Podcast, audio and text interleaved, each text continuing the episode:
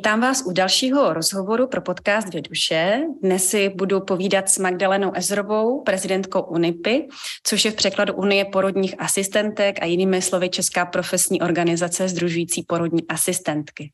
Magda je maminkou dcery Aničky, působí jako porodní asistentka v Rakovníku a také jako komunitní porodní asistentka na Plzeňsku a Klatovsku. Zabývá se antropologií porodu a potřebami žen v raném mateřství. Velmi ovlivnila stáž v soukromé praxi porodních asistentek v Amsterdamu a práci na porodním sále v nemocnici ve Vrchlabí. Věnuje se tématu prožívání těla a tělesnosti ve spojitosti s porodem a účastní se jednání za účelem systémových změn v porodní asistenci. My si dneska budeme uh, povídat na téma jednotné porodní péče a porodního násilí. Já vás vítám, Magdo. Dobrý den, já vás taky moc vítám a děkuji za krásné představení. tak jo, tak snad jsem tam nic nějak nepřetočila. Ne. Já jsem moc ráda, že si můžeme povídat o těchto eh, docela zásadních tématech, ale než se vlastně k tím dostaneme, tak já mám pro vás eh, takový jakoby ty základní otázky, které si myslím, že budou, uh, bude zajímat spoustu žen. Takže já nejdříve začnu tím, uh, že jste prezidentkou UNIPA. Takže co je vlastně vaš, vaší hlavní náplní a jaká je v podstatě ta vaše mise do budoucna? UNIPA je profesní organizace, združuje porodní asistentky a studentky porodní asistence. Takže ta naše mise je především dávat jim nějaké jako profesní zázemí, které eh, vypadá různě od eh, třeba dokumentace, kterou poskytujeme, nebo od eh, školení, od nějakých různých kurzů, které pořádáme, až po třeba právní dokument, právní poradenství, supervize, um, různé pomůcky děláme, uh, třeba akutní stavy jsme vydali, aby právě měli uh, v uh, náročných situacích porodní asistentky jednodušší práci. Uh, ten rozsah je poměrně, poměrně velký.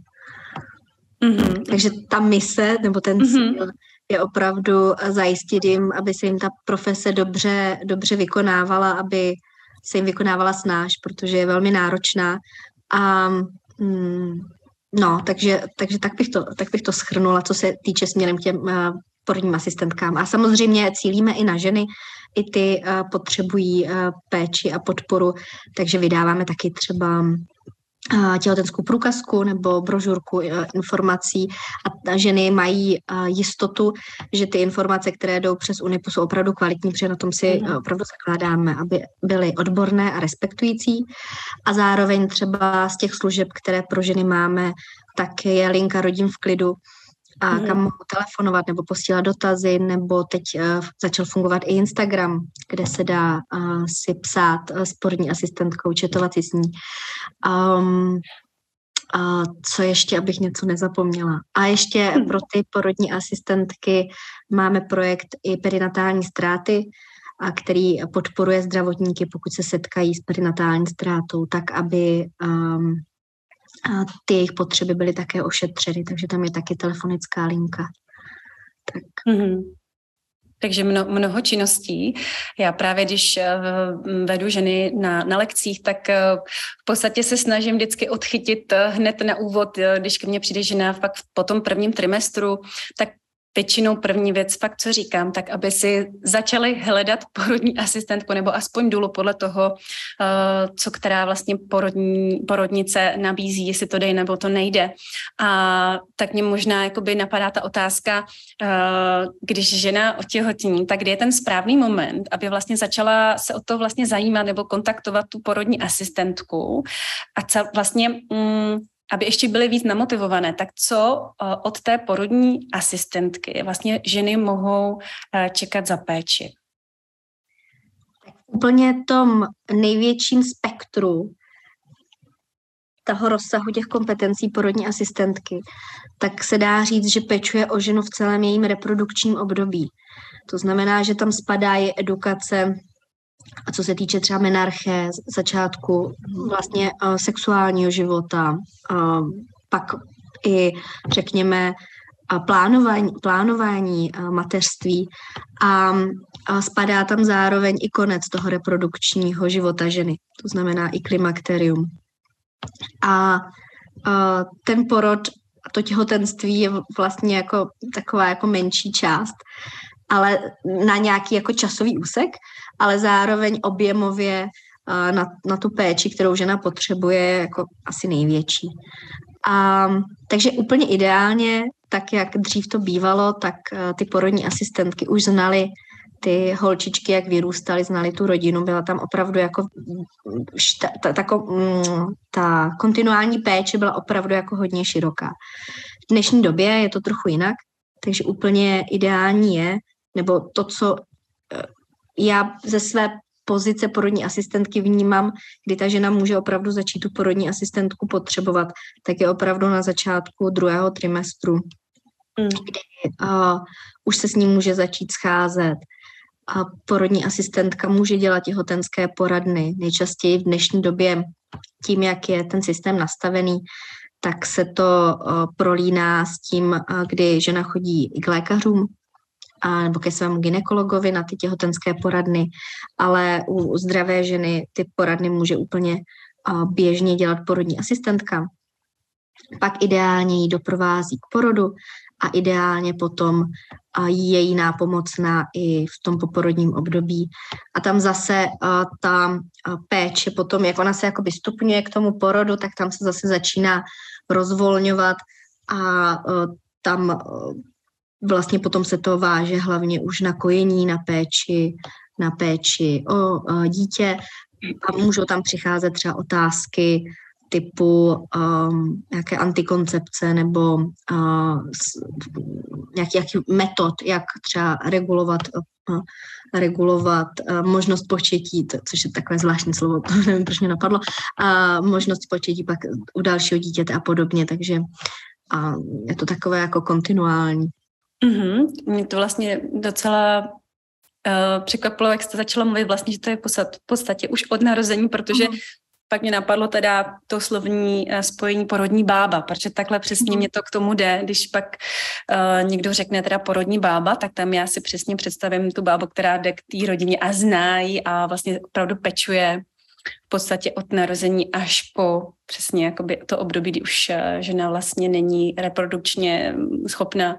A pak eh, je to vlastně porodní asistentka, kterou ale my v dnešní společnosti máme zafixovanou hlavně na to období toho těhotenství a v podstatě třeba ještě já to vnímám právě, nevím, jak je to teď, uh, takže ta porodní asistentka je více méně až víc v tom jakoby závěru Eh, toho těhotenství, kdy té ženě se opravdu věnuje nejvíce, což je pak možná jakoby uh, dobré porovnat pak jak to s tou důlou, protože oni se pak můžou hezky doplňovat. Mm-hmm. A um, jak je to vlastně potom v tom závěru, když to teda na tu současnou ženu, tak mm. jak často se třeba s tou porodní asistentkou můžou před tím porodem vidět a v podstatě, co je vlastně pak tím hlavním obsahem té péče. Mm. Mm tak eh, pak je to, je to většinou na dohodě, na tom, co ta žena mm, si přeje, jakou, jakou péči a všechnu možnou ta porodní asistentka taky nabízí. Pokud se budeme bavit vysloveně o, o zdravotní péči nebo o péči porodní asistentky, tak eh, tam do nějakého 36. 7. týdne se stačí výdat třeba jednou za měsíc, mm-hmm. pak se ten interval zkracuje většinou na jeden týden, po termínu porodu i třeba dvakrát, dvakrát týdně se výdají.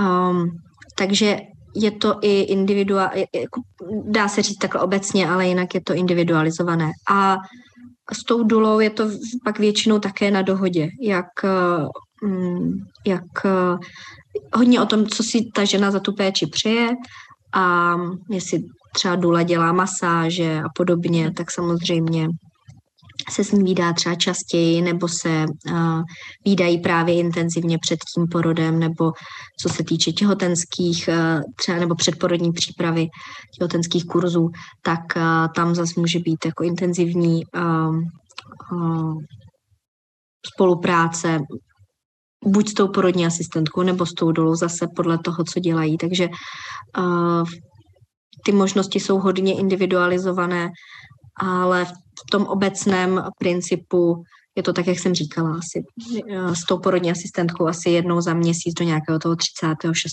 týdne a pak třeba každý týden. Mm-hmm, mm-hmm. Takže vlastně obsahem potom těch schůzek je nějaké uh, vyšetření, teď jde o to, jestli se domluví, jestli to bude uh, mm. to vaginální vyšetření, nebo jestli to bude opravdu mm, tak, jak vlastně si, já vybavím třeba tu porodní bábu a že opravdu jde a pohmatem všechno. Jo, jak je vlastně možná tak jo. trošičku nadhazuji otázku. Víte, co přesně... No, poslech. A jaký je pak třeba rozdíl mezi tou porodní asistentkou a komunitní hmm. porodní asistentkou, protože tohle možná je pro ženy ještě něco jakoby jiného, co vlastně je pak jakoby obsahem té práce, té komunitní porodní asistentky, mm-hmm. rámec té porodní asistentky, té porodnice. Mm-hmm. No, uh, uh, ještě tam um, je, uh, nebo to, ten, ta náplň té péče, té porodní asistentky je vlastně opravdu poslechnout eh, nebo zjistit, jak my, nebo úplně od začátku, zjistit, jak se ženě daří, co se změnilo od poslední návštěvy. Pravda je, že někdy ty návštěvy opravdu eh, jsou i delší v závislosti právě na tom taky, jakou tu péči pak eh, žena využívá od toho lékaře. Ono je to trošku nepřehledné, a někdy, někdy opravdu i do závěru porodu se výdá ta žena s tou porodní asistentkou jako méně než každý týden. Mm. Ale Náplní každé té, každé té návštěvy by mělo být zhodnocení stavu, sebrání anamnézy, buď v té první, na té první schůzce celkově anamnézy a pak vždycky od toho, co se dál změnilo, co je nového, co ženu trápí, co potřebuje, zodpovězení jejich otázek. Pak se klasicky měří tlak, puls, kontroluje se moč, probíhají nějaké, jako, řekněme, zhodnocení eh, toho zdravotního stavu té ženy a potom se zjišťuje, jak eh, se daří miminku, jak je miminko uložené v pánvi. A to se právě dělá rukama, mm-hmm. kontroluje se prostě pohmatem, jak to miminko v bříšku leží hodnotí porodní asistentka i celkově stav té ženy, v jakém třeba kondici jsou vazy, jak vypadá kůže, jestli je potřeba něco tam poradit. Vyprazňování se hodnotí, ono to taky někdy právě poznat při tom, když se, když se kontroluje, jak to miminko v té pán vyleží, abych něco nezapomněla. A, a je možná pro ženy, které ještě jako nejsou úplně, jo, že vůbec netuší. Hmm. Hmm. Poslouchá se srdíčko miminka a a to, je asi, to je asi všechno. Mm. A, takže a, ta a, a, péče vlastně se opravdu jako skládá z, z toho hodnocení celkově fyzického i psychického stavu a když ještě se vlastně potkám s tou ženou doma, tak hodnotím i to sociální zázemí, ne ve smyslu nějaké sociální pracovnice. Já tam nechodím ty ženy kontrolovat, jestli mají uklizeno, ale je to spíš o tom, že ji vidím v tom jejím prostředí a můžu ji podpořit tam, kde třeba vidím, že tu podporu potřebuje, nebo pokud to, to je zase ideální, ale u nás to taky úplně nefunguje, protože si porodní asistentky většinou můžou domluvit ženy, které nemají finanční problémy, ale pokud třeba vidím, že ta žena má finanční problémy, tak ji můžu odkázat nebo pomoci i s tím přesahem na ty sociální služby, na různé organizace a podobně. A tak to funguje třeba právě v tom zahraničí. Takže ten, ta, ta komplexnost je, eh, je veliká. Uhum, uhum.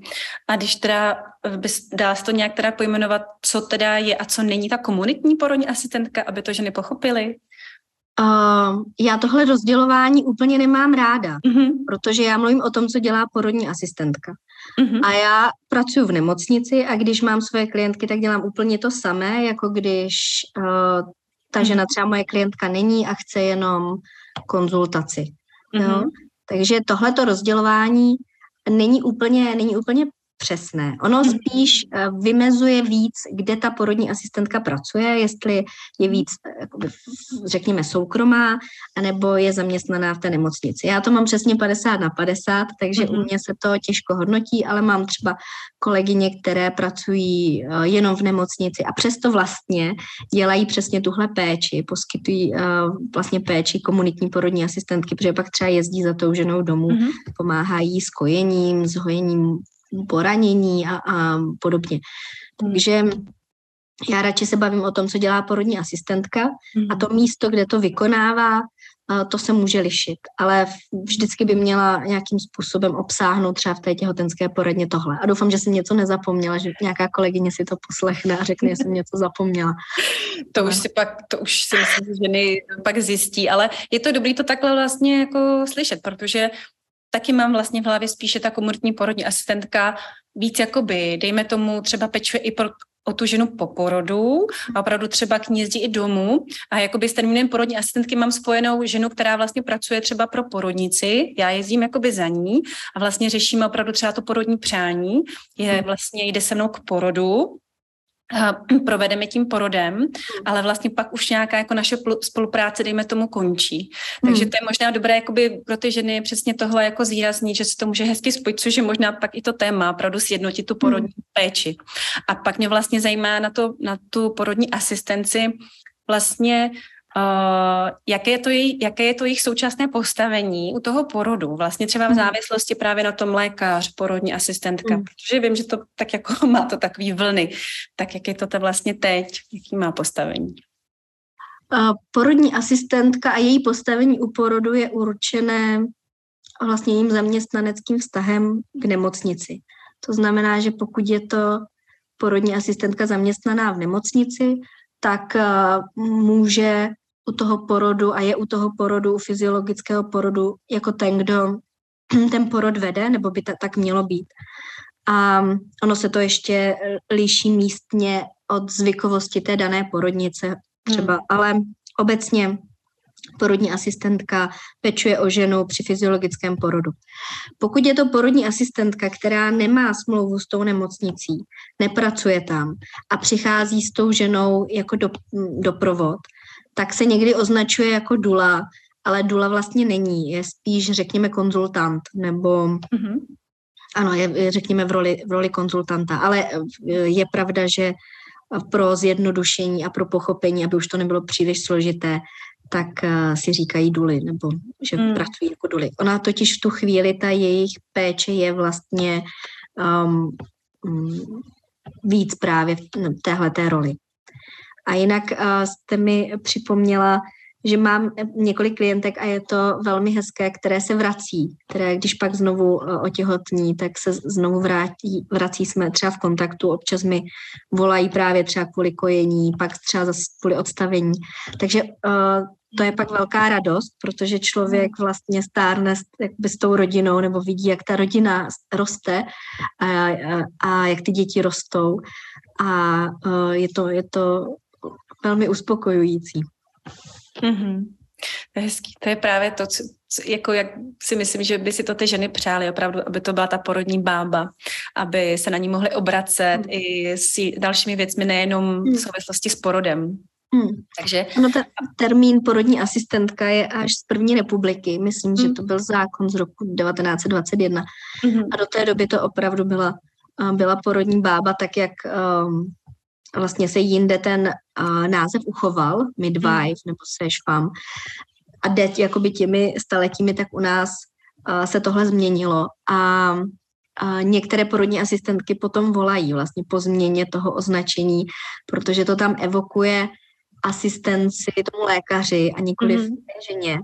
A ten název je vlastně problematický, ale já vím, že v 90. letech tady byly i pokusy najít nějaké nové označení, ale nepovedlo se to, takže...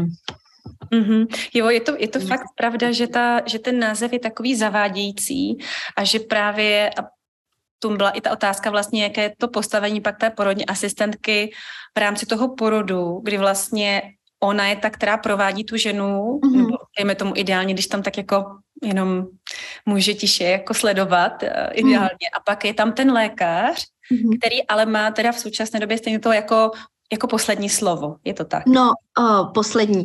Uh, on mm. je tam uh, od toho, aby pak, uh, nebo porodní asistentka je tam od toho, aby pečovala o tu ženu fyziologickou, těhotnou nebo fyziologicky rodící a mm. sledovala ten stav. Ve chvíli, kdy zjistí, že ten porod a není už úplně v pořádku, nebo že, že tam vidí nějaké znaky, eh, které jsou um, náznakem nějaké patologie nebo jsou patologické, rizikové, prostě nejsou, nejsou úplně známkou té fyziologie, tak informuje toho lékaře. A může se stát, že lékař uh, přijde, uh, zhodnotí nebo jenom tam proběhne nějaké doporučení a ta žena dál zůstává v péči té porodní asistentky. A nebo uh, se opravdu zhodnotí, že už ta žena um, že už ten porod není fyziologický. Pak tu péči přebírá lékař, ale ta porodní asistentka tam stále zůstává pro tu ženu. Ona v podstatě už i u rizikových žen, které už třeba z těhotenství mají nějaká rizika, já nevím, nebo nějaká onemocnění, nebo mají například, já nevím, preeklampsy a podobně, nebo je nutný plánovaný císařský řez a podobně, tak i tyto ženy eh, by měly mít porodní asistentku, protože tam je spousta věcí okolo, s čím potřebují poradit. Ale jenom se mění v tu chvíli to, kdo je, má tam to hlavní slovo, řekněme, jo, nebo kdo poskytuje tu hlavní péči, jestli je to lékař nebo ta porodní asistentka. Mm-hmm. A vlastně ty obory porodnictví a porodní asistence, to jsou dva rozdílné obory, které spolu velmi úzce souvisí. A to je jedno jako z našich uh, snah UNIPy, aby se ty obory propojovaly a aby se hledaly ty styčné um, mosty a aby tam došlo uh, protože, nebo, protože vnímáme, že na základě toho právě propojení a té spolupráce může uh, se ještě zkvalitňovat ta péče o tu ženu. Jo? Ne třeba v některých parametrech, na kterých je velmi jako navýšit ta lékařská péče, ale třeba právě v těch parametrech, které jsou co se týče té psychiky, toho sociálna, ale vlastně i, i toho zdraví, vlastně i toho zdraví fyzického. Jo, je to prostě o vyvažování a o to, se, o to se snažíme a to doufám, že se nám daří a že se nám to bude dařit ještě víc. Mm-hmm. Jo, já myslím, že se to tak strašně, ta doby, co jsem porodila prvního syna, že to šlo jako všechno hrozně rychle dopředu, takže mě chodí už na lekce opravdu velmi uh, informované a vědomé ženy a to jenom pár let, takže myslím si, že to určitě, nebo já mám pocit, že to na nich jde vidět, takže určitě se to dopředu dostává. A tam jste už naťukla i to téma těch oborů a vlastně i toho vzdělávání těch porodní asistentek. Vlastně to tak jako cítím, že tam k tomu jsou určité výhrady. Tak by, jak to vlastně vnímáte, jakoby teď to vzdělávání porodních asistentek, případně jako u nás a hmm. co, co vlastně byste chtěla jakoby na tom změnit? Co tam právě, aby se to sjednotilo, hmm. co jste vlastně tak trošičku naťukla? A oni o tom mluví i sami vzdělavatelé, že to, co by eh, potřebovali, třeba je i nějaká kontrola kvality té poskytované v té výuky. Ona je v základu stejná, ale hodně závisí opravdu od vyučujících a od no, důrazu na některé, na některé předměty a na um, opravdu jako tu péči té porodní asistentky. Takže jsou tady uh, vlastně školy, které opravdu já považuji za skvělé a jsou školy, kde uh, bych velmi váhala, jestli bych tam třeba doporučila někomu jít studovat právě proto, že ta porodní asistence vyžaduje um, výuku porodních asistentek z mého pohledu, které opravdu jako cítí se být skutečně porodními asistentkami. Za mě třeba um, No já mám takové tři favority. Mám uh, Plzeň, Pardubice a Brno. To si myslím, že jsou jako jedny z nejlepších škol. Možná je to proto, že tam uh, taky znám ty uh, vyučující porodní asistentky a nesmírně si jejich práce vážím, takže je, je pravda, že tohle může převažovat. A, a pokud s něčím oni jako hodně se potýkají, tak je to právě s tím, jak porodní asistentky skutečně naučit té samostatné práci, protože se velmi těžko k tomu dostávají během těch studií. Jsou tam jako různé, různé překážky a to je něco, co eh, jako by bylo fajn změnit. Třeba aby porodní asistentky chodily právě ke komunitním porodním asistentkám a viděli, jak funguje péče o ženu doma. Ono to je jiné. Já když jsem uh, dostudovala a myslím si, že jsem měla jako opravdu naprosto výbornou školu, studovala jsem v Plzni a uh, měla jsem naprosto skvělé učitelky. Tak ale když pak přijdete poprvé k ženě domů, tak je to něco jiného. Nestačí jenom ty znalosti, že víte, co máte udělat, ale najednou vlastně vstupujete někomu do jeho velmi osobního prostředí a vlastně musíte s každou tou ženou i komunikovat jinak. Jo. A opravdu s tímhle jsem se hodně setkala v tom Holandsku a to bylo vlastně neskutečné, protože ten průřez byl opravdu veliký. Od velmi chudých bytů, třeba přistěhovalců, kteří opravdu jako žili velmi, velmi chudě, až uh, za pár hodin se člověk ocitne prostě v nejnovějším loftovém bytě, dívá se na celý Amsterdam a, a je úplně v jiném prostředí. A s každou tou ženou je potřeba mluvit jinak, a dát jí jinou péči, a jinou podporu. A v tomhle třeba tvrdím, že má porodní asistence velmi blízko k antropologii, protože to je v podstatě, a, nebo prolíná se to s antropologií, jako s vědou o člověku, o tom umět vstoupit do a, vlastně jiné kultury během pár hodin, když to hodně zjednoduším, aby mě zase mý a, přátelé antropologové nehnali. Takže hmm, tohle by bylo skvělé, kdyby ty, kdyby ty holky mohly zažívat a um, ono to třeba právě v Holandsku funguje tak, že oni mají tři roky studium a čtvrtý rok uh, uh, už se učí jenom vysloveně uh, tu praxi.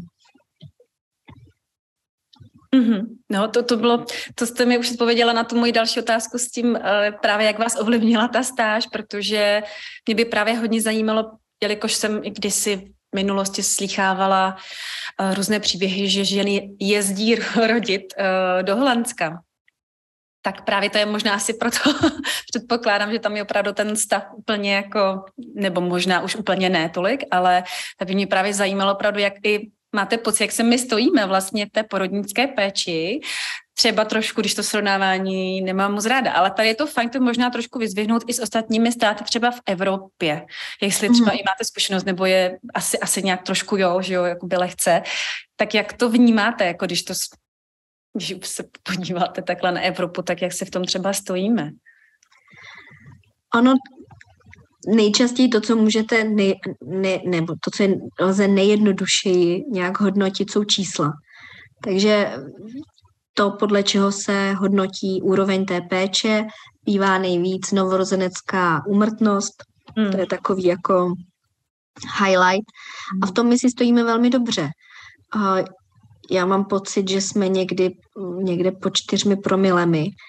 Teď uh, přiznám se, že opravdu ne, neznám úplně ty nejnovější čísla a nerada bych uh, řekla nějakou úplnou uh, kravinu. Ale jsme opravdu jako mezi, mezi těmi zeměmi um, na tom velmi dobře ve srovnání v té Evropě nebo s vyspělými státy. Takže to si myslím, že uh, je, je skvělé ale uh, je to jeden ukazatel té péče. A zároveň um, to, co mě tady chybí, je opravdu komplexní péče o tu ženu, o to, jak se cítí, o to, jak to těhotenství prožívá. Um, my jsme trošku jako zredukovali tu ženu na to tělo, které prostě tím strojem, které má nakonec vydat to dítě. A když se na to podíváme takhle mechanisticky nebo mm, prostě z toho, jak já, jak já říkám, odkazuju se k Descartovi, k tomu jeho uh, karteziánskému dualismu, sdělení na tělo a na duši, tak um, tam opravdu ta žena je prostě tím tělem a takhle, když to rozebereme po těch kouskách, tak um, to je takové jako fakt mechanistické myšlení. Ale ta žena je zároveň i naplněna životem a je potřeba taky se zajímat o to, jak se jí daří. A je tam právě to propojení i toho a vědomí toho, že ta péče by měla být spíš holistická. Hmm. Vědomí toho, že to, jak ta žena prožívá ty situace, tak ovlivňuje to, jak pak její tělo reaguje nebo jakým způsobem vlastně probíhá to těhotenství. Takže z mého pohledu, pokud o ženy opravdu budeme lásky plně pečovat, tak uh, oni budou lépe prospívat, bude se jim lépe dařit, budou mít mnohem jednodušší těhotenství, porody a poporodní období. Ne úplně bez problému, to tak jako nikdy není, ale jde o to, jak jim vlastně ulehčit a usnadnit ten uh, průchod tím mateřstvím a tím vlastně usnadnit a ulehčit i těm dětem, jak se narodí, jaké, jaký budou mít vstup do toho života. A myslím si, že o to by nám mělo jít že na to jsme se měli soustředit. A častokrát, když navrhujeme nějaké změny, teď už jsem se s tím delší dobu nesetkala, ale jeden čas to bylo jako hodně hlasité, Eh, tak kdykoliv jsme navrhovali změny, tak tam byla ta obava, že začnou eh, umírat děti. Třeba když se hodně mluvilo o porodních centrech a o porodních domech, tak, mm. nebo když se ještě občas to někdo zmíní, když se mluví o tom, že by péči o ty ženy měly ve větší míře při, při, přebrat porodní asistentky, tak se mluví o tom, ale potom se nedivte, že nám budou právě tyhle ty čísla růst a budeme mít mnohem víc uh, prostě třeba mrtvých dětí. To je takový ten straš, strašák, se kterým se přichází, kdy se každý naježí a i ve mně vždycky se něco jako ozve a je to velká, velký strach a velká obava. Ale ono to nejde uh, proti sobě. Ono to jde naopak, uh, ono to naopak uh, jde v ruku v ruce. Protože ve chvíli, kdy já opravdu o tu ženu pečuji holisticky s cílem uh, co nejvíce jí prospět, tak uh, pečuji o to dítě. A um, ty výzkumy a výsledky jasně ukazují, že kontinuální péče porodní asistentky zlepšuje prožívání, ne, nejenže zlepšuje ten porod, ale i prožívání uh, té ženy a snižuje například jako riziko poporodních depresí a podobně. To znamená, ten rozsah je tam veliký. A za mě je důležité si uvědomit, že to, jak se ta žena cítí, jak eh, se vztahuje k sobě, k mateřství, k dítěti, tak se pak oteráží od toho, jak se vztahuje k rodině, k celé komunitě. A když je žen dobře plus minus 50%, tak to už se bavíme o půlce téměř eh, hmm. lidstva. Ne každá žena má děti, ale bavíme se o poměrně velkém počtu žen. A kdyby tyto ženy se cítily uh, silné, uh, sebevědomé, by, uh, sami sebou jisté a bylo jim dobře, tak si myslím, že ta společnost by to poznala a že by se to na ní velmi pozitivně uh, odrazilo. Takže um, to je takový uh, můj um, uh, Možná, možná je to opravdu jako, jako sen a někdo říká, že jsem uh, naivní a idealistka, ale já tomu nějak věřím, no, že to takhle funguje. Mm. Ne, to je dobře, to jste asi pak na správném místě s touhletou jako představou, protože to jako je třeba trošku jako hnat, hnat dopředu.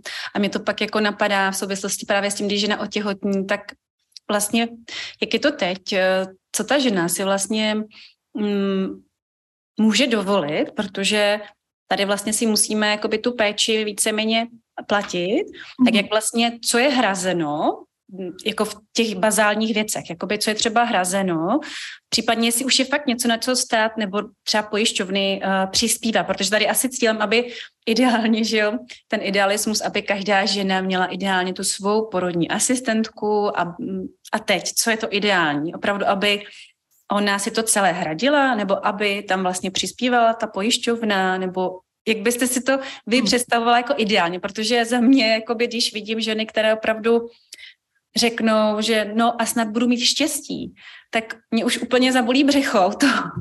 A řeknu si, jako to je prostě, to je špatně, jakože spolíhat na to, že budu mít štěstí na, na lidi, když si to opravdu můžu jako vybrat, ale třeba fakt nemám ty finance, tak mi to přijde úplně jako k pláči.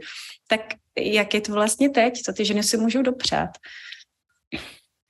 No, je to tak, že péči porodní asistentky si musí hradit.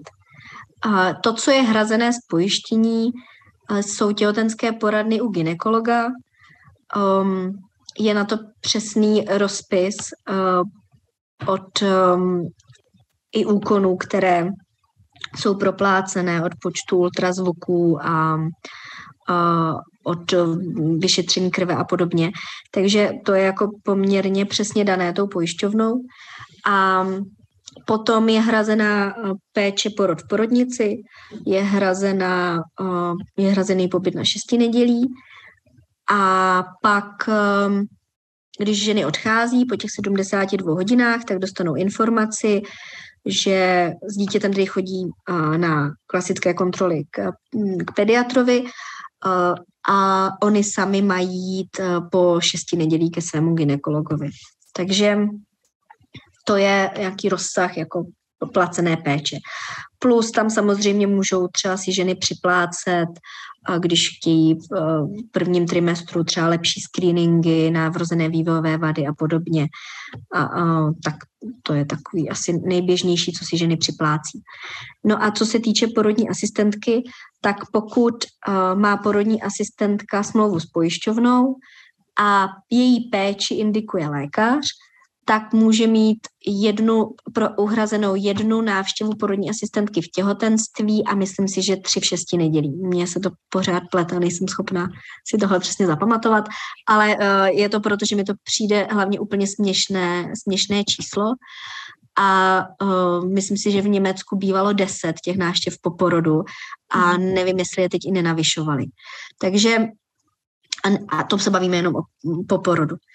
Mm-hmm. A takže dostat proplacenou nějakou péči od porodní asistentky znamená, že musím mít péči, eh, musí mít péči porodní asistentky, která má smlouvu s pojišťovnou, což vůbec není jednoduché získat. Pojišťovny tvrdí, že ženy nemají o tuto péči zájem a mhm. že je zbytečná, protože tady právě jsou ginekologové a Zároveň, když už má tedy porodní asistentku, která má smlouvu s pojišťovnou, tak její lékař musí tuto péči indikovat, což třeba Vím o případech, kdy se lékaři domlouvají a tuto péči záměrně neindikují, aby to právě proplácet nešlo. Mm-hmm. Takže ten systém v podstatě v dnešní době je opravdu takový, že ta péče je potřeba si uhradit s tím, že třeba existuje nadace Propolis, která péči uh, nabízí proplácet nebo má, má fond nebo projekt na uh, pomoc ženám, pokud si opravdu tu péči nemohou dovolit. Mm-hmm. Já bych teď měla uh, otázku trošku uh, z jiného, ne soudku úplně, ale trošku bych to uhla jinam. Jaká jste byla porodní asistentka předtím, než se vám narodila vaše dcera a jaká potom? Protože mně přijde, že to muselo být jako obří, jako jaký zjištění uh, z toho, jako co já vnímám. No, um, pro mě můj porod vlastně úplně jako wow efekt ve mně nevyvolal, takový, jak mají moje kolegyně, že říkají, že když porodili, tak najednou si říkali, že musí tu péči dělat úplně jinak. Tak to já jsem úplně neměla. Ale rozhodně to, co pro mě bylo neskutečným překvapením, bylo šesti nedělí. A mhm. nedávno jsem se o tom bavila s kamarádkou a ona mi říkala, ale to se stejně nedá jako těm ženám, který nemají děti říct. To se stejně musí jako zažít. Mm. A já někdy nad tím tak přemýšlím, že si říkám, že i kdyby mi někdo uh, řekl a dal mi rady, které se mi pak hodily, že si myslím, že bych je před tím porodem ani nevnímala. Mm. Ale to je jako moje osobní, nějaký, nějaký můj osobní pocit. Takže jestli něco opravdu pro mě bylo přelomové, tak to bylo, jak probíhá šesti nedělí, co všechno se děje, jak moc je ten život jiný. A to pro mě bylo mnohem náročnější než porod. Porod jsem měla krásný. to, tam bude také směřovat moje otázka. Takže tam nebylo takový to, aha, už, to, už tomu rozumím, proč ty ženy takhle Jo, byla tam taková větší asi, hmm. asi jako, nevím, nacítěnost, empatie v tomhle, nebo to prostě bylo už i předtím takhle otevřený ve vás? No, já si úplně nemyslím. Já totiž si ani nemyslím, že proto, aby byla porodní asistentka dobrá, dobrá ve své práci, ve své profesi, takže musí zažít porod. Mm-hmm. Myslím si, že naopak je mnohdy horší mít třeba trauma z e, porodu a nemít je zpracovaný a přenášet je do té péče. A to je, ať už, a, a, a nebo vůbec jenom jako projít tím porodem jednoduše a můžu to pojmout tak, že ty ženy prostě toho nadělají, když ten porod je tak jako jednoduchý. Já jsem porodila prostě jednoduše a nebo naopak tam může být právě třeba ten opravdu to trauma, které je nespracované a pak, eh, pak se může dál jako přenášet. Takže myslím si, že tam opravdu závisí na úplně jiných ehm, eh, jako jiných hodnotách, jiných kvalitách, řekněme, nebo um, jiné povaze, nebo ne, nevím, jak bych to teď přesně, jaké správné slovo bych použila, ale rozhodně třeba empatie, cítění, um, ty jsou hodně, hodně důležité. Takže to hmm. prostě nebyl zas takový, takový, takový rozdíl prostě. Ne, ale to, co bylo uh, úžasné, a já to vždycky na to vzpomínám, když mluvím o svém porodu. To, co opravdu jako pro mě bylo uh, strašně důležité zažít, byl ten pocit jistoty, že to, co se děje, to, jak ten porod probíhá, je naprosto v pořádku. A já opravdu si jako nevybavuju, kdy jindy jsem takový pocit jistoty měla, že je všechno mm. přesně tak, jak má být. Mm-hmm. A to třeba bylo uh, jako pro mě transformující. Já vůbec jako o porodu mnohem víc mluvím jako o transformačním zážitku pro ženu jako takovou, pro ní. Ne, nebo v souvislosti se sebou ne právě pro to svoje povolání, ale pro mě jako pro, pro ženu, tak eh, v tom pro mě byl určitě transformační, určitě tam bylo mnoho jako těch uh, wow efektů a mm-hmm. uh, bylo tam mnoho věcí, na které někdy vzpomínám a, a sama se divím, jak jsem to zvládla. Takže to určitě.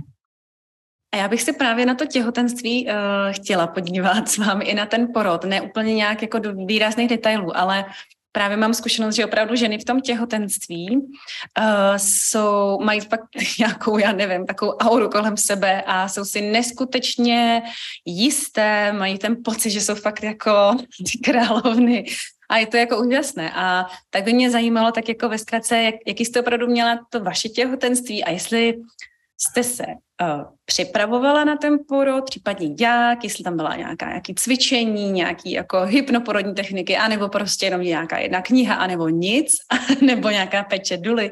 A mě jste vůbec měla vlastně jakoby domluvenou porodní asistentku a tak. A porodní asistentku jsem měla domluvenou, to bylo to první, co jsem udělala. A já, že jsem šla za kolegyní a říkala jsem jí, že teda jsem těhotná a to bylo úplně prostě čerstvě. A ona říká, tak jo, tak po 12. týdnu, ať si ji ozvu. Takže jsem byla tenhle ten, jako uh, tahle ta natěšená žena. Um, ano, těhotenství, já jsem poměrně jako hodně pracovala. Uh, ve službách jsem byla až do nějakého 22. týdne, protože jsem ještě měla klientky a a nechtěla jsem eh, je odříct, takže ještě než uh, porodili uh, moje klientky.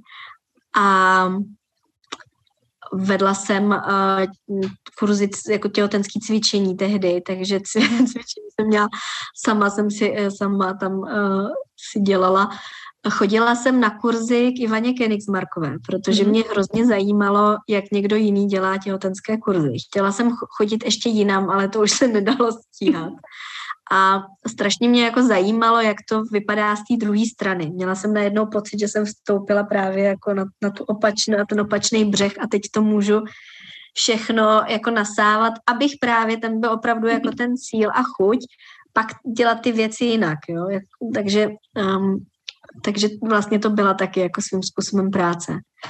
No a když už jsem si řekla, a i doma jsme dělali nějaký stavební úpravy, a když už to jako vypadalo, že eh, bude... Jste rekonstruovali teda? No, no, no, dělali jsme. Tak to je další. Drobný, drobný Zákon, všechny těhotné ženy rekonstruují nebo se přestěhovávají. Ano, no to jsme se taky stěhovali, jsme se, pak jsme dělali nějaké drobné úpravy a když už jsem si konečně řekla, byla jsem nějak 37 něco a říkala jsem si, tak a teď do toho 40. týdne mám prostě 14 dní, tak jsem začala rodit. Takže, takže uh, ten sešup uh, z té ženy, která prostě je velmi aktivní, a velmi tak jako má ten svůj život pod kontrolou. No a vlastně od ženy, která byla velmi aktivní, jezdila si, eh, kdy chtěla, kam chtěla a ještě zvládala nějaký jako kurzy a tak, tak eh, jsem porodila, stala jsem se ženou, která byla jenom doma s tím dítětem a možná proto to pro mě i bylo tak, eh, tak náročný. A že to bylo jako opravdu ze dne na den a to doslova, protože já jsem rodila doma, takže jsem ani nikam jako nepřijížděla. A Uh, takže to bylo opravdu takhle, jako když lusknete a najednou uh, utrum. Hmm. A tehdy jsem si tak jako vlastně uvědomila, že to těhotenství nás opravdu jako připravuje postupně na to, že bychom měli z, z, tak jako se sklidňovat. Hmm. přichystat se na to, nebo tak o tom teď mluvím, tak jako tomu teď rozumím, nebo možná to bylo to, co mě dalo do mojí práce, to moje těhotenství a ten můj porod. Vlastně před tím porodem se jako a, a připravit se na takový jako čas, který je úplně jinak strukturovaný, než jak jsme zvyklí, že to není jako ke, od schůzky ke schůzce, ale je to spíš takový jako kontinuální kojeno ležení, uh, spaní, tak, tak asi jako bych to popsala a, a, že ten čas opravdu jako utíká jinak. Sleje se tak ta, ten den a ta noc a tak jako nás to potom vyplivne někde, já nevím, za dva mě, mě to vyplivlo asi za dva měsíce potom. Mm-hmm. To šesti nedělí vlastně takový, no. no. Jako jo, a možná teď, jak jste vypíchla přesně to, že jako ty ženy někdy fakt jedou, ještě třeba obzvlášť, když jsou na sebe pracující nebo volnonožky prostě o seveče, kdy jim to tam nikdo vyloženě neřekne, tak teď končíš a už jako vlastně fakt půjď jenom pro sebe a pro to miminko. Tak uh, ta motivace, oni neví proč, oni vlastně jim to přesně, když bych jim to já řekla milionkrát a řekla bych jim tisíc teorií, proč je to dobrý, tak prostě ta přirozenost je jako jinde a proto vůbec nemá smysl nic říkat, nechat je přirozeně vlastně s tím projít, protože to je jediná možnost, jak to vlastně celý pochopit a nějak to zpracovávat tím, že s tím vlastně projdou. A je to možná ono, přesně, že tam je takový ten opravdu rychle se to jako přeskočí, protože já jsem také rodila ve 37. a 38. ale teda u toho prvního jsem si dala aspoň ty právě ty tři týdny a fakt jsem si tam dala tady to nic, to bylo ale nechci říct, že by to extra připravilo na to, co bude potom, ale je to opravdu pro ženy aktivní a které mají rády svoji profesi, které jako prostě to opuštění je pro ně náročné, tak eh, to poporodem, poporodní období, opravdu pokud tam nemají ten poporodní tým, což mě teď zajímá, jestli jste tam měla nějakou poporodní péči, třeba tu důlu nebo někoho, kdyby se Měla to dalo jsem... vykýblovat. Dulu jsem neměla. Oni tehdy ty duly, ono to už bude 8 let, Hmm. A ono se to nezdá, ale tehdy vlastně nebylo ani vůbec jako moc běžné, že by vás, nebo začínalo být takové běžnější, že můžete mít porodní asistentku u porodu. Hmm. Duly tak taky jako mi přijde, že teprve víc začínali, nebo nepřišly mi tak úplně jako běžné a nebyly rozhodně, teď je jich i třeba víc, já vůbec ani nevím, koho bych tady tehdy oslovila, ne, že by tady nebyla, ale, hmm. ale měla jsem jenom porodní asistentku a vím, že jsem tehdy hodně myslela na to, že jsem uh, měla asi někoho zařídit nebo někoho domluvit. Myslela jsem hodně tehdy na svoji kamarádku, která vím, že by eh, přijela a pomohla mi a prostě jsme to nějak nevymysleli, mě to ani nenapadlo. Mm-hmm. Ale pravda je, že já jsem teda, mm, i když jsem třeba chodila na ty kurzy, tak já jsem to opravdu spíš vnímala hodně z té svojí profese. Hmm. Já jsem i bazének jsem si uh, jenom tak náhodou domluvila až jako asi týden před porodem a měla jsem štěstí, že ho někdo odřekl, protože mě vůbec nenapadlo, že by na něj mohly být fronty, což samozřejmě jsou. Hmm. A opravdu jako jsem měla jenom neskutečný štěstí. Takže já jsem vlastně nebyla moc, moc připravená. Já jsem uh, si potřebovala, že se pojedu třeba podívat do porodnice, protože jsem věděla, že tam uh, můžu, můžu jako dojet, nebo že, ta, že bude potřeba tam dojet. Ale já jsem prostě se tam nedostala. Tehdy um, mi uh, Aničky tatínek, to, to bylo strašně jako pro mě přínosný, protože mi řekl, tak to nebudeme potřebovat. Tak prostě nebyla tam, tak to, tak to nebudeme potřebovat. Já neměla zbalenou tašku, což jako vůbec nedoporučuju ani ženám jako nemít, jo. Naopak je, jim říkám, jak by měli mít připravený i všechny ty papíry a všechno, aby potom u toho porodu se to zjednodušilo. Takže já jsem vlastně byla dost nepřipravená na, na, na to, co, na takové ty jako praktické věci okolo. Já jsem tak tím proplula mm-hmm. a, a a měla jsem nesmírný štěstí a myslím si, že to není jenom moje štěstí, že to bylo i té mojí dcery, že jako prostě jsme měli to dáno a za to jsem nesmírně vděčná, že jsme mohli zažít ten porod tak, jak jsme ho zažili. Mm-hmm. Krásný. A já teď trošku m, půjdu m, malinko do neúplně takového populárního tématu, které bychom ale možná potřebovali trošku spopularizovat. Mm-hmm. A to právě bude to téma porodnického násilí. Tak mm-hmm. možná fakt, co si můžeme představit pod tímhle tím pojmem? Porodnické násilí není jenom fyzické násilí, ale je to jakékoliv jiné další násilí, psychické, um, hlavně tam patří, ale i, i další, třeba omezování svobody a té ženy, a, které prostě jako se týká té ženy a toho dítěte v období okolo porodu. Takže um, jak, jak jsem říkala, nepatří tam jenom fyzické násilí, kterými si často připomeneme. Já tady mám malinký taháček, mm-hmm. protože um, a, abych je všechny řekla. Sandra Pašková napsala na to téma dizertační práci. Právě Sandra Pašková popsala té kategorii, které tam patří. A právě vedle poskytování péče bez informovaného souhlasu, to, že ty ženy dostávají nějakou péči nebo jsou jim prováděny intervence bez toho, aniž by byly řádně informované o tom, co, co to je, nebo co může způsobit ta intervence, jaké má negativa. Většinou se mluví jenom o těch pozitivech, která se očekávají, ale ono to vždycky tak není. Je to například ale i res, nerespektování soukromí a intimity, a kdy ty ženy třeba se jejich soukromí řeší někde v čekárně. Patří tam právě i to um, emocionální nebo psychické násilí. A patří tam třeba uh, i uh, omezování, omezování um, možnosti kontaktu s dítětem nebo zadržování ve zdravotnických zařízeních a odmítání vlastně uh, propuštění na základě, uh, na základě různých jako um, neoprávněných, hlavně tam jde hlavně o ty neoprávněných podmínek. Takže těch možností, uh, které tam spadají, je poměrně hodně, nebo to, to spektrum je poměrně široké. A uh, většina z nich se dá třeba z pohledu mě jako porodní asistentky nějakým způsobem eliminovat a omezovat tím, že právě se vzděláváme, že chodíme na supervize, že o sebe pečujeme a že se snažíme přizpůsobovat a měnit ten systém alespoň tak, jak můžeme v rámci toho našeho místa působení, ať už je to zdravotnické zařízení, nebo, nebo je to ta komunita.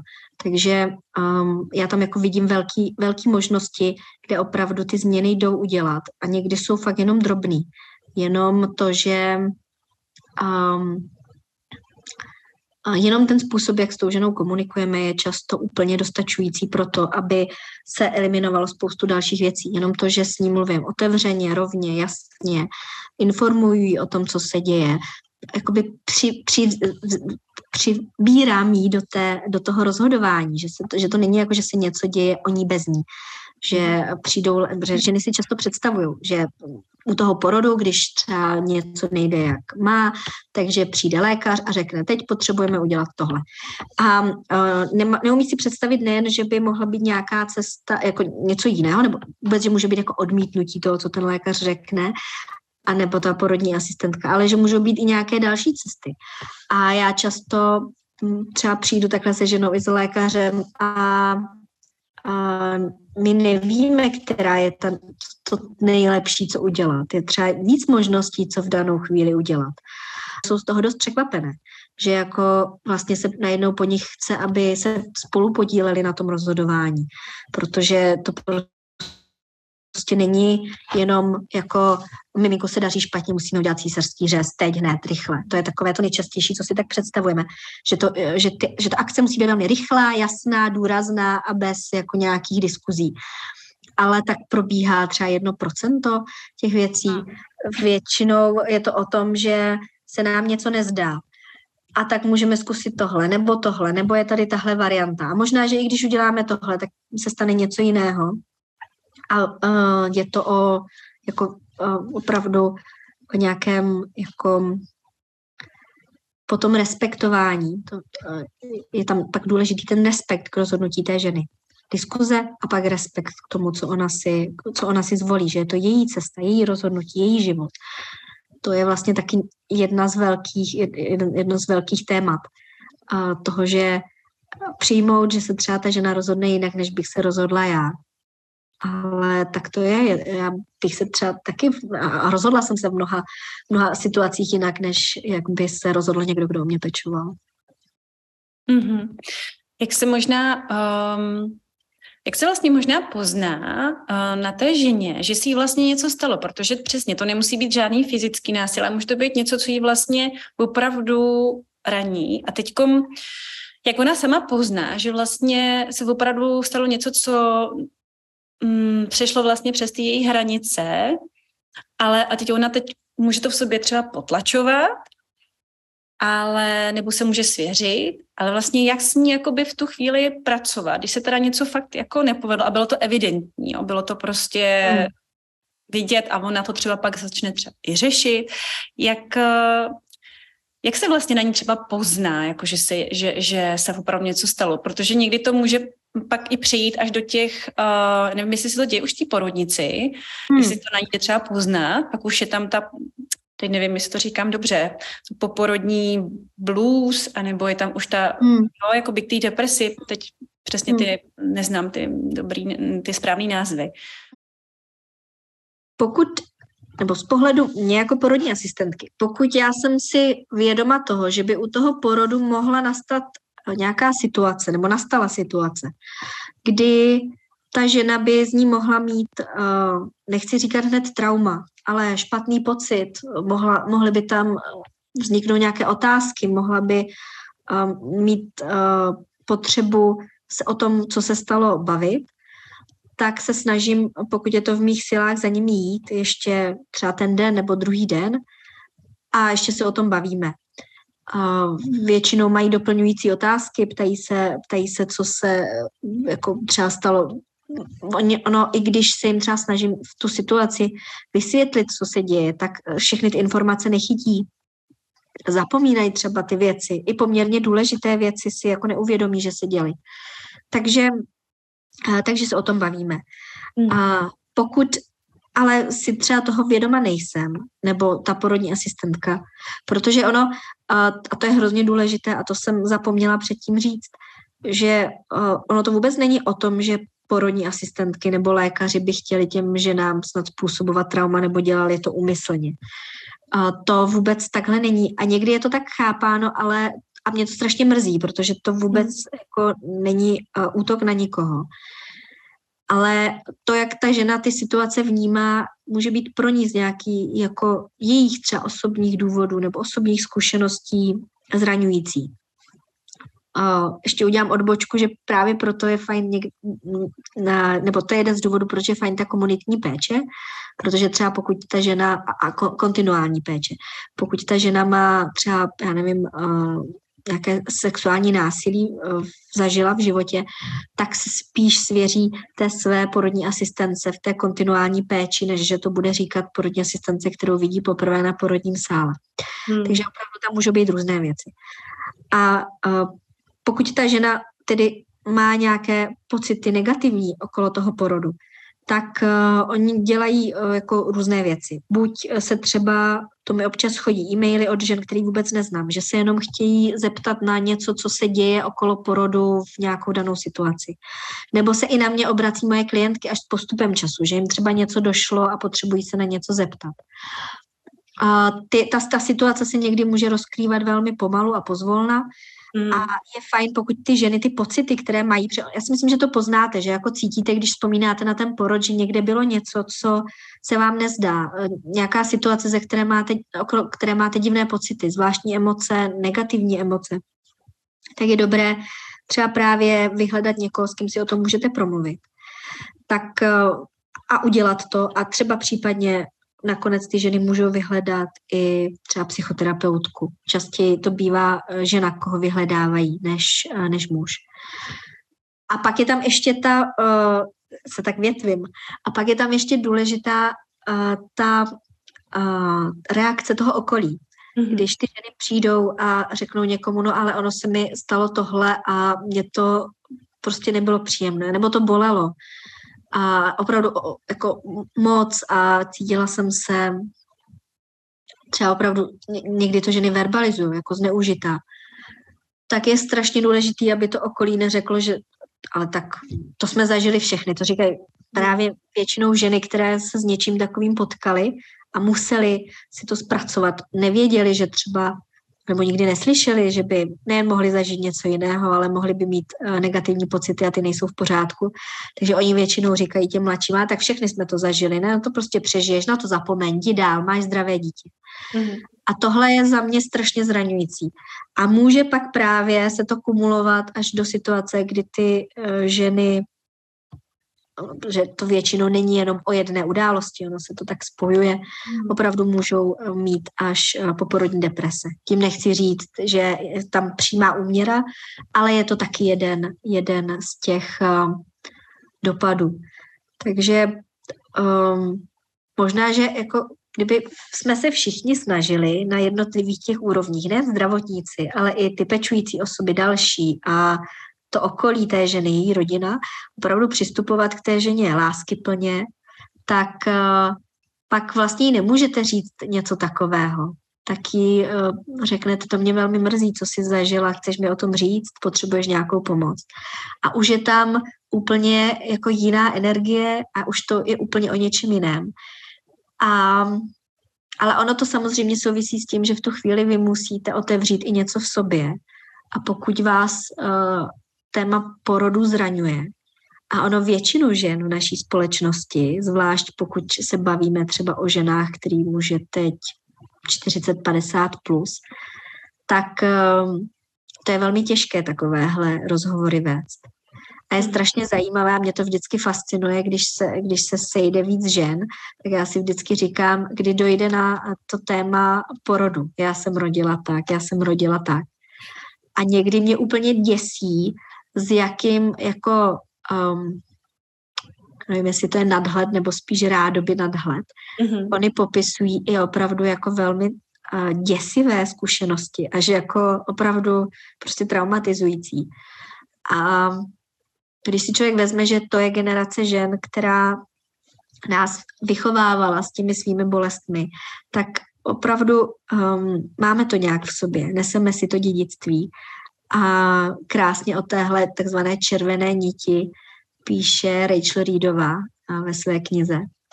A já si myslím, že je dobré si říct, že to chceme přerušit. Že vlastně takovouhle péči my jako ženy nechceme. Že můžeme mít lepší péči, že si ji zasloužíme, že není nedostupná a nedosažitelná, že není někde v té západní cizině, tam, ale že a, ji můžeme mít tady že jenom si o ní musíme umět říct a musíme vědět, že na ní máme právo.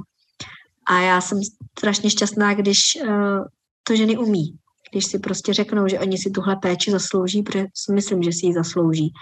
A myslím si, že už si toho všímá i ta společnost a to mě neskutečně těší, protože uh, všichni se narodíme. To je jako Uh, jsou, toho, jsou různé způsoby, ale uh, narodíme a pořád ještě se rodíme z ženy.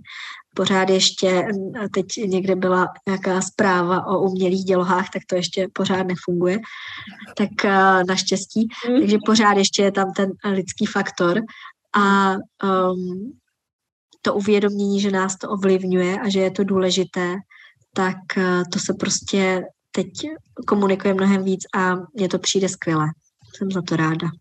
Mm, určitě, nebo možná je to i teda tím, že jsem v takové bublině, ale určitě se to téma otvírá a jsem za to moc ráda, samozřejmě díky i sociální sítím, i když uh, jsou na jednu stranu i tou uh, zatěžkávací platformou pro ty nastávající maminky a maminky po porodu, tak zase v tomhle ohledu mně přijde, že mají opravdu obrovskou moc to, to téma otevřít, šířit a nějak ho uchopit. A je fajn, že tohle zaznělo, protože Uh, ne, že by se to přímo dostalo možná k té rodině a nebo k tomu mužovi, ale pravda je důležité, aby to slyšela ta žena, které se to buď už stalo, nebo třeba uh, se to nedej bože stane. A je fajn, uh, aby tam zazněla ta věta, že opravdu je velmi důležité se tam bavit jakoby tou lásky plnou cestou a vlastně nic nezlehčovat. Protože přesně takhle jakoby mluví ta generace našich maminek, že vlastně, ale teď jako, no prostě tehdy to nešlo jinak, ale neříkají, a ty to taky třeba zvládneš, ale mají tu tendenci vlastně opravdu být v sobě neskute, nebo k sobě vlastně být obrovsky hmm. tvrdé, jo, hmm. že opravdu ta generace byla neskutečně jako, bych řekla, odolná, ale za nějakou daň. Určitě to prostě sebou nese nějakou daň, hmm. která samozřejmě potom se bohužel třeba přelévá i do té naší generace. A my jsme přesně ta generace, podle mě, která už to může hezky zastavit a může, může prostě předat ty zkušenosti jako uh, jinak. Takže hmm. jsem moc ráda, že se to otevře a že právě já mám zkušenosti, že některé ženy uh, přesně stačilo v uvozovkách jako málo, opravdu malinko k tomu, aby si to nesli celý život, že opravdu není nic, hmm. jako, co by se nedalo otevřít, že opravdu to může být pro někoho úplná banalita a vlastně pro někoho to je tragédie. Takže hmm. nic nezlehčovat a je fajn možná a právě ta žena, to, to nikdo asi neví, jestli hmm. to otevřít už v té uh, porodnici nebo potom, ale prostě i kdyby té ženě podle mě mělo být těch 50, tak si myslím, že to stojí za to, to otevřít. Hmm. To by věděli víc uh, třeba právě psychologové a psychoterapeuti, kdy je tam vhodné a místo a čas a věk a doba, ale um, obecně si myslím, že tehdy, kdy ta žena mm, chce ty věci řešit, že ona to, myslím, pozná. Hmm. A myslím, že to známe každý na sobě, že třeba cítíme, že někde něco nám tam jak, tak jako eh, šramotí a v určitou chvíli najednou i ta potřeba opravdu tu věc otevřít a mm, začít ji řešit. Takže tohle hmm. myslím, že přichází od té ženy. A to, hmm. že se ta doba mění, za mě dokazuje opravdu i jako teď eh, rostoucí snaha eh, zdravotníků, mých kolegyň a, a lékařů, kolegů lékařů, jestli můžu říct kolegu, a mhm. se vzdělávat, informovat, nastavovat ty systémy a, a, a nastavovat ty změny a formovat ten systém jinak.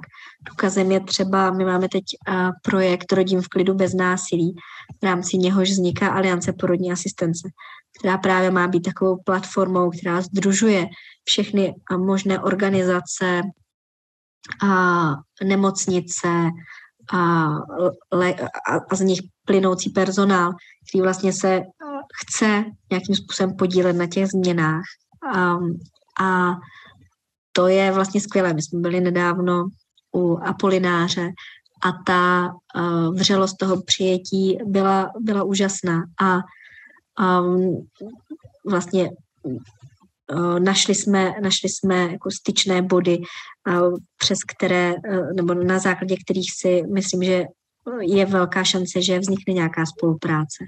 Jsou tady vzdělávací kurzy, nejznámější jsou, myslím, na Bulovce, co se pořádají, kde opravdu se celé ty týmy vzdělávají. Jsou tady porodní asistentky, které jezdí a vzdělávají a týmy napříč nemocnicemi, to je třeba Anna Kohutová, je taková nejznámější. Hmm. Takže ty změny se tady dějí a, vlastně je chtějí i ty porodní asistentky, abych mluvila za porodní asistentky, je chtějí a říkají si o ně a chtějí tu péči poskytovat jinak. A to je za mě jako úplně skvělé. To je to, je to o co ještě před pár lety bych si nechala jenom zdát. Takže já jsem vlastně teď jako velmi pozitivní a, a, a věřím tomu, že a právě třeba i uh, ty různé projekty, které se, které se dějí, takže tomu jenom pomůžou. Mm-hmm. Já jsem moc ráda, že to uh, zmiňujete, že vlastně ženy fakt se můžou někam dovolat nebo něco vypátrat, že je opravdu dobré mít ty uh, zdroje, takže um, jsem moc ráda a děkuji za, za všechny ženy, že něco takového uh, děláte, protože vlastně to je vlastně i to předcházení možná těch uh, potenciálním uh, tady těm situacím, že ta žena se opravdu bude uh, informovat, že to opravdu není něco, uh, radši na to nebudu myslet a ono se to nestane, ale prostě fakt vědět, neříkat, jako nedělat si uh, seznam kontaktu a knih a předporodních kurzů, to ne. Vždycky je důležité fakt podle mě tomu jednomu zdroji a věřit, důvěřovat a nějak jako případně vědět, na koho se obrátit, do ten kontakt, kontakt má, ale tady podle mě se fakt nevyplatí jako spolehat jenom na to štěstí. Takže to moc děkuju, že, že to tam takhle vyzdvihujete a že zmiňujete i třeba ženy, které se tomu uh, věnují. My jsme to trošičku probírali i s Kristýnou Zemánkovou, Linko, takže to už bychom vlastně navázali tím tématem uh, vlastně s ní. Tak uh, já ještě, protože bych to chtěla tak i hezky zakončit, jako by neúplně třeba tímhle důležitým tématem, ale chtěla bych se ještě nakonec zeptat, protože tahle práce je velice psychicky náročná za mě. a už teda můžu mluvit ze své vlastní zkušenosti, obzvlášť, když je člověk empatický, což by měl být. Jak teda vy sama sebe prostě mm, dosycujete a jako jak sebe vyrovnáváte, jak si přivádí tu harmonii, protože když to člověk přežene, což si myslím, že se může hodně lehce stát, že vlastně dojde až do toho možná někdy vyhoření. Tak já znám hodně příběhů, kdy fakt ty ženy, důly, porodní asistentky si musí dávat pravidelné pauzy, aby to vůbec ustály, tu profesi. Tak jestli něco takového uh, děláte a taky čím se každodenně prostě vyrovnáváte na to, aby to všechno plynulo. No, já jsem jako velmi špatný příklad jakékoliv harmonie v tomhle mám pocit. Ne, um, já jsem, tě, já jsem asi jako kde jaká jiná porodní asistentka bohužel se dostala předloni eh, do úplného uh, jako no byla jsem velmi, no, nebo byla jsem jako hodně vyhořela, byla jsem jako na velkém dně. Já vůbec jako, že jsem rok 21 nějak jako přečkala, považuji za zázrak. 22 to bylo takové zvedání se ze dna. A na ten letošek uh, od toho mám velké, velká očekávání. A je to taky velká práce na sobě. Um, a já jsem v tomhle hodně, hodně špatná a dohání mě to. Takže já nejsem jako ukázka toho, jak by o sebe člověk měl pečovat. Je to něco, co neumím a něco, co se učím. A, a je to třeba opravdu jako téma, který mi právě na ten letošní, letošní rok, eh, rok přišlo. Takže um, takže bohužel moje odpověď není vůbec inspirativní a měla by být odstrašující. Ale pro i to všechny. se počítá. ne, ono že co prostě jako nechce nechat jako dojít do uh, hlubokých a nepěkných míst a konců. Hmm. A že opravdu je důležitý mít hranice, umět odpočívat, umět um, uh, umět uh, já to nemám ráda, to dobíjet baterky. Mně to taky přijde hrozně takové technicistní a mechanické. Mm ale a mít prostě um, nějaké způsoby, jak čerpat, um, čerpat energii. No. Hmm. Jo, ale i tohle, já jsem za, i za tohle ráda, protože přesně to tak bývá, jako kovářová kobila, jo, že prostě předáváme to, jak by ženy měly odpočívat, ale vlastně pro nás je to vlastně i my se s nima vlastně učíme, to, já to tak mám. Každý, každou chvíli vlastně, co předám, tak hned si uvědomuju a možná i touhle cestou. Jako, a je to ta zkušenost. Takže moc děkuji i za tuhle upřímnost a možná i třeba pokud nás poslouchají nějaké porodní asistentky, tak aby vlastně už i nad tímhle přemýšleli, že to není jenom prostě, jak se vydat pro ostatní, ale jak, jak opravdu si nastavit úplně rovno, jako rovnoplatně nebo na stejný úrovni vlastně sebe, protože pak už to jako není z čeho dávat. Takže dobrý, vůbec to uvědomění mně přijde už jenom to, že se člověk jako že si může oddechnout.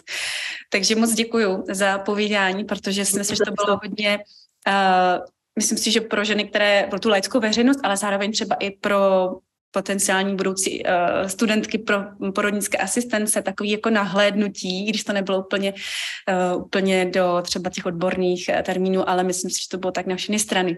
A za to téma toho porodnického násilí a vlastně sjednocení té péče. Je ještě něco, co byste chtěla závěrem říct, nebo dodat, nebo oznámit, nebo cokoliv, co tam třeba uh, nezaznělo? Um, asi mě úplně nic teď nenapadá. Um, a, no, nemám nějaké poselství na závěr. A, ne. Um, nebo co chystáte, nebo, nebo je tam nějaký projekt chystá... ještě? No, ten projekt Rodím v klidu bez násilí, který právě mm. je financován z norských fondů, tak ten je teď hodně velký. On je mm. hlavně zaměřený na zdravotníky, mm. takže uh, to, co vlastně asi možná největší, nebo to, co teď uh, jsme rozjeli a doufám, že bude sloužit ženám, tak je právě ta linka Rodím v klidu, uh, nebo rozjeli. Ona funguje už delší dobu, ale je nově na Instagramu i, takže tam je opravdu každý den, jsou tam porodní asistentky mm-hmm. a jsou připraveny jim odpovídat. Možná, že to, co by se dalo jako na tohle nějakým způsobem napojit, nějaké jako um, uh, nevím, poselství, ne, ale nějaká jako um, informace, která bych, kterou bych chtěla, aby ženy měly, tak aby se nebály porodní asistentky oslovovat a aby se nebáli jít opravdu jako k odborným zdrojům. Že hmm. to, co je jako velký téma právě, a je to určitě mojí sociální bublinou a tím, co dělám, ale myslím si, to, co je velké téma pro ženy, nebo uh, kde hledat informace, kde vlastně si zjistit, uh, co je dobře, co je špatně, jak v jednotlivých situacích postupovat. A internet a vyhledávače takhle fungují jako v, a sociální sítě, fungují na ty dotazy právě, kdy často, když pak si něco čtu, tak je to tak polo, plné polopravd a mm. poloodborností, protože každý, i když má nějakou svoji osobní zkušenost, tak ale to nemusí být uh, zkušenost, kterou potřebuje, nebo to, to řešení pro někoho jiného. Takže uh, opravdu si dát pozor na to, kde ty informace čerpám. A to je, je právě jeden z těch cílů toho projektu Rodím v klidu, aby ty ženy měly informace, které jsou opravdu od porodní asistentek, které se v tom svém oboru vyznají, jsou kvalitní a přináší právě i ten respekt, což um, my máme jako UNIPA, odbornost a respekt je takové, ne, takový náš highlight a porodní asistentka do každé rodiny, to také. takže, a, takže a, tak. Mm-hmm. Jo, jasně. Děkuji moc, eh, děkuji, děkuji za váš čas a přeju teda spoustu žen, těch spokojených žen hlavně a taky možná více prostoru pro, to, pro tu sebepéči určitě, tak aby to bylo v té rovnováze. Takže ještě jednou moc děkuju. Já taky děkuji za pozvání a doufám, že to bude někomu přínosem. Tak jo, mějte se krásně. Taky, nashledanou. Nashledanou.